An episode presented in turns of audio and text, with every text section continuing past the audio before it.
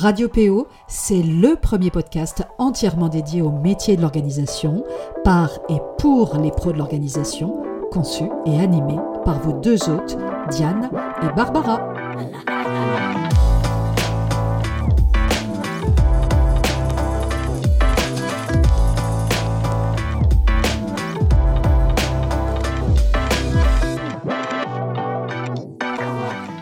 Bonjour à toutes et tous et bienvenue sur Radio PO, la radio des pros de l'organisation.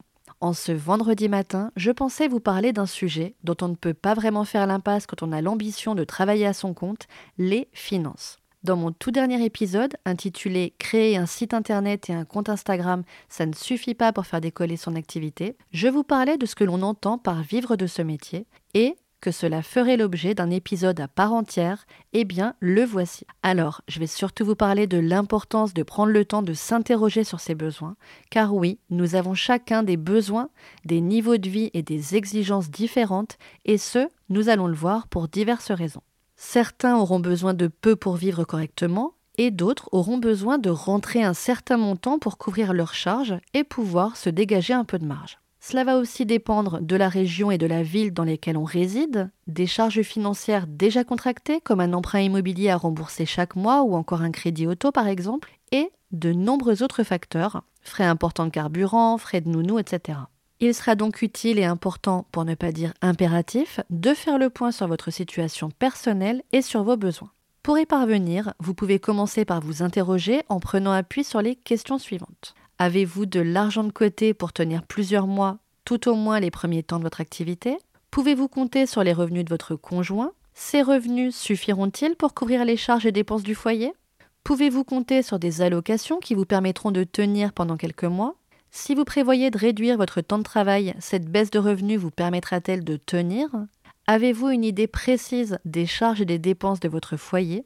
Et pour finir, demandez-vous s'il est possible de réduire certains postes de dépenses pendant quelque temps ou même de renégocier certains contrats à la baisse en faisant jouer, pourquoi pas, la concurrence. Il faut bien garder à l'esprit que pour que votre entreprise ou future entreprise soit viable et pérenne, vous devrez réaliser suffisamment de chiffre d'affaires. Un chiffre d'affaires qui vous permette d'une part de couvrir vos charges et dépenses professionnelles, mais aussi de vous rémunérer. Sans rémunération, vous finirez très certainement tôt ou tard par cesser votre activité et opter pour un autre projet ou pour retrouver un poste salarié plus sécurisant par exemple. L'étape suivante consistera à évaluer au plus près de combien vous avez besoin chaque mois pour couvrir vos charges fixes et variables et vos dépenses, assurer les petites dépenses du quotidien, les petits plaisirs, pallier une dépense imprévue, etc. Vous saurez alors de quelle somme vous avez besoin chaque mois pour vivre bien selon votre propre définition du vivre bien. En avoir connaissance vous permettra tout d'abord de définir vos objectifs financiers, ceux des six premiers mois, de la première année, de la deuxième année de votre activité. Il est fondamental de se fixer un objectif financier qui soit à la fois réaliste afin que vous le pensiez réellement atteignable et suffisamment stimulant pour que vous ayez surtout envie de l'atteindre. Il s'agira de votre cap et vous parviendrez beaucoup plus facilement à maintenir ce cap et à l'atteindre si vous connaissez votre objectif en amont. Connaître ce dont vous avez besoin chaque mois vous sera utile aussi au moment de définir vos futures prestations et leur tarification. Maîtriser ces chiffres vous donnera de la visibilité mais aussi de l'assurance. Vous n'aurez plus le sentiment de naviguer à vue. Vous devrez construire et tarifer des prestations qui vous permettent tout simplement d'atteindre ces objectifs. Imaginons que vous démarriez en proposant trois prestations phares avec chacune un tarif différent et un temps de travail précis. Il s'agira alors de déterminer le nombre de chacune de ces trois prestations que vous devrez vendre pour atteindre votre objectif des six premiers mois par exemple. Et donc, les actions que vous choisirez de mettre en œuvre, qu'elles soient de nature commerciale, marketing ou de communication, seront ciblées pour atteindre ces objectifs de vente.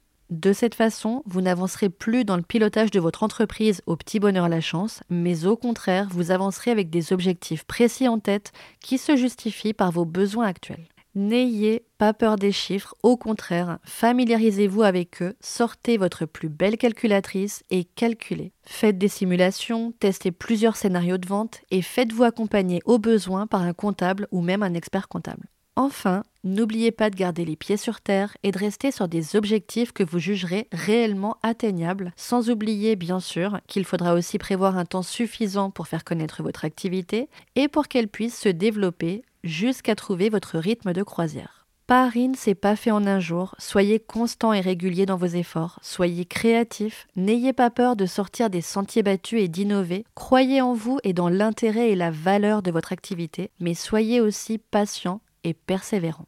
Je voulais vous donner quelques exemples inspirants de personnalités qui ont connu l'échec mais qui n'ont rien lâché et pour qui le succès a fini par arriver, et pas qu'un peu.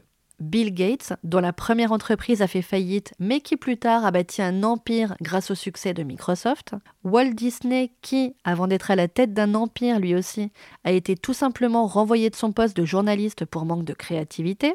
Thomas Edison, inventeur de l'ampoule électrique à qui ses professeurs répétaient qu'il ne parviendrait à rien, et qui dit désormais qu'il n'a pas échoué dans la vie, mais qu'il a simplement trouvé 10 000 solutions qui ne fonctionnaient pas ou encore Stephen King, qui a tout d'abord connu plus de 30 rejets de maisons d'édition pour ce que certains appellent son emblématique chef-d'œuvre Carrie. C'est certain, il faut parfois du temps pour parvenir au succès que l'on mérite, mais en travaillant avec des objectifs clairs et avec persévérance, et en n'hésitant pas à tenter de nouvelles choses, à se réinventer lorsque c'est nécessaire, les chances de réussite sont alors démultipliées. J'espère que ces conseils vous donneront envie de piloter votre entreprise de façon précise, avec des objectifs clairs de rentabilité préalablement définis selon vos propres besoins, et que vous serez motivé à les atteindre avec détermination. C'était le tout dernier épisode de l'année 2022 de Radio PO. On tenait, Diane et moi, à vous remercier à nouveau d'être au rendez-vous chaque vendredi et d'être de plus en plus nombreux à nous suivre et à vous intéresser au métier de l'organisation. On vous souhaite à toutes et tous de très belles fêtes de fin d'année entourées de vos proches les plus chers.